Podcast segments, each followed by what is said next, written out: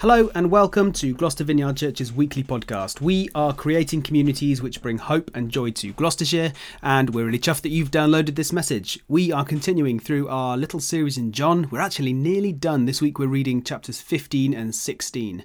Um, so these are the chapters where Jesus and his disciples uh, are heading towards the Garden of Gethsemane and having a chat and talking about the world. And yes, it's all uh, good fun. So do read on with us this week we have got our lovely friend Sam Wiley, uh, who is a really good friend of, of mine and Emily's. Um, used to be a pastor of a vineyard church in Wiltshire. Um, she is a real um, treat, uh, and I'm really, really excited for her to come and share with us uh, from John chapter 15 this Sunday. It's not going to be one to miss. You're definitely going to want to be there.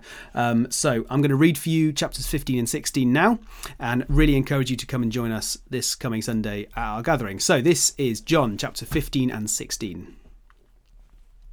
Jesus said, I am the true grapevine, and my Father is the gardener.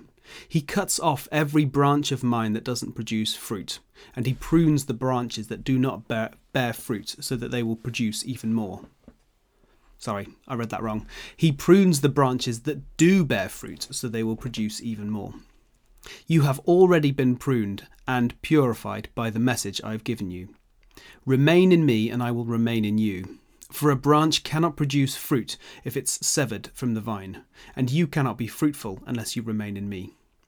Yes, I am the vine, you are the branches. Those who remain in me and I in them will produce much fruit. For apart, apart from me, you can do nothing. Anyone who does not remain in me is thrown away like a useless branch and withers. Such branches are gathered up into piles to be burned. But if you remain in me and my words remain in you, you may ask for anything you want and it will be granted.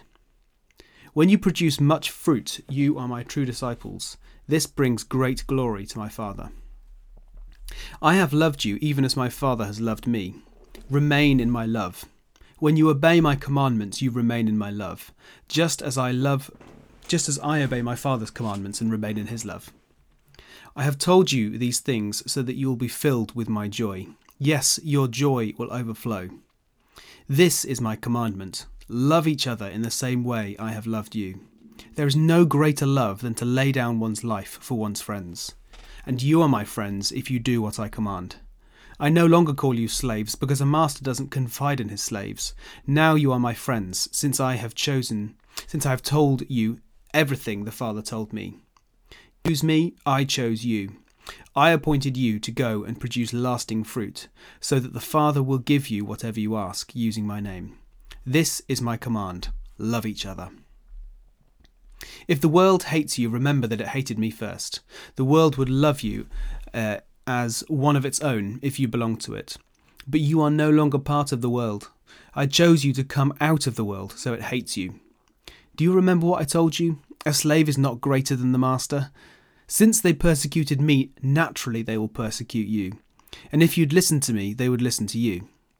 They will do all this to you because of me, for they have rejected the one who sent me. They, they would not be guilty if I had not come and spoken to them. But now they have no excuse for their sin. Anyone who hates me also hates my Father. And if I hadn't done such miraculous signs among them, no one else could do, and they would not be guilty. As it is, they have seen everything I did. Yet they still hate me and my Father. This fulfills what is written in their scriptures. They hated me without cause. But I will send you the advocate, the Spirit of truth. He will come to you from the Father and will testify all about me. And you must also test, testify about me, because you have been with me from the beginning of my ministry. I have told you these things so that you won't abandon your faith.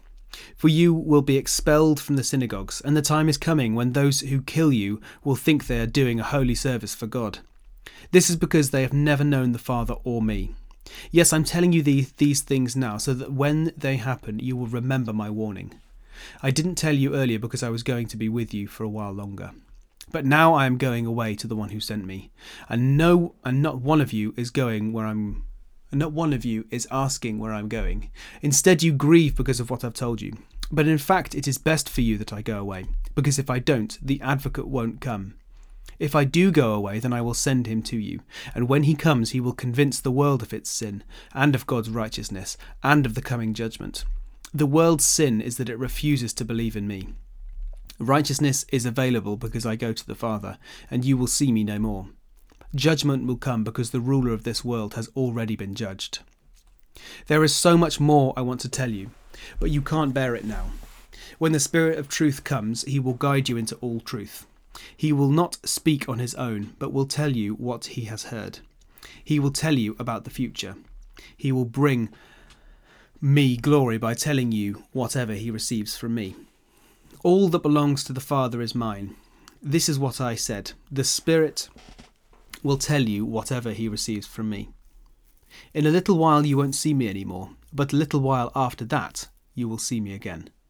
Some of the disciples then asked each other, What does he mean when he says, A little while you won't see me, and then you'll see me, and I'm going to the Father? And what does he mean by a little while? We don't understand. You might be able to relate. Jesus realized they wanted to ask him about it, so he said, You are asking yourselves what I meant. I said it. I said, In a little while you won't see me, but a little while after that you will see me again. I tell you the truth. You will weep and mourn over what is going to happen to me, but the world will, will rejoice. You will grieve, but your grief will suddenly turn to wonderful joy. It will be like a woman suffering the pains of labour. When her child is born, her anguish gives way to joy because she has brought a new baby into the world.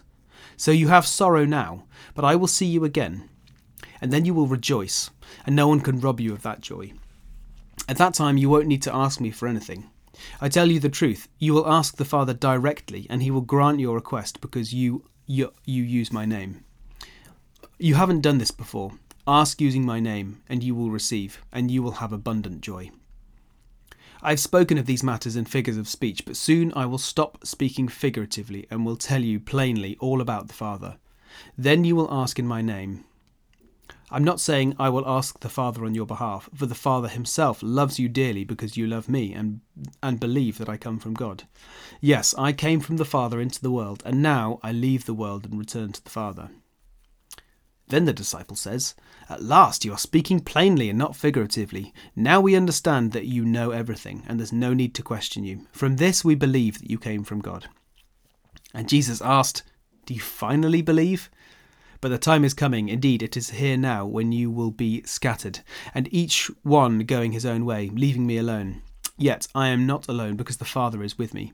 I have told you all this so that you may have peace in me. Here on earth you have many trials and sorrows, but take heart because I have overcome the world. So there we are, chapters 15 and 16 of the book of John.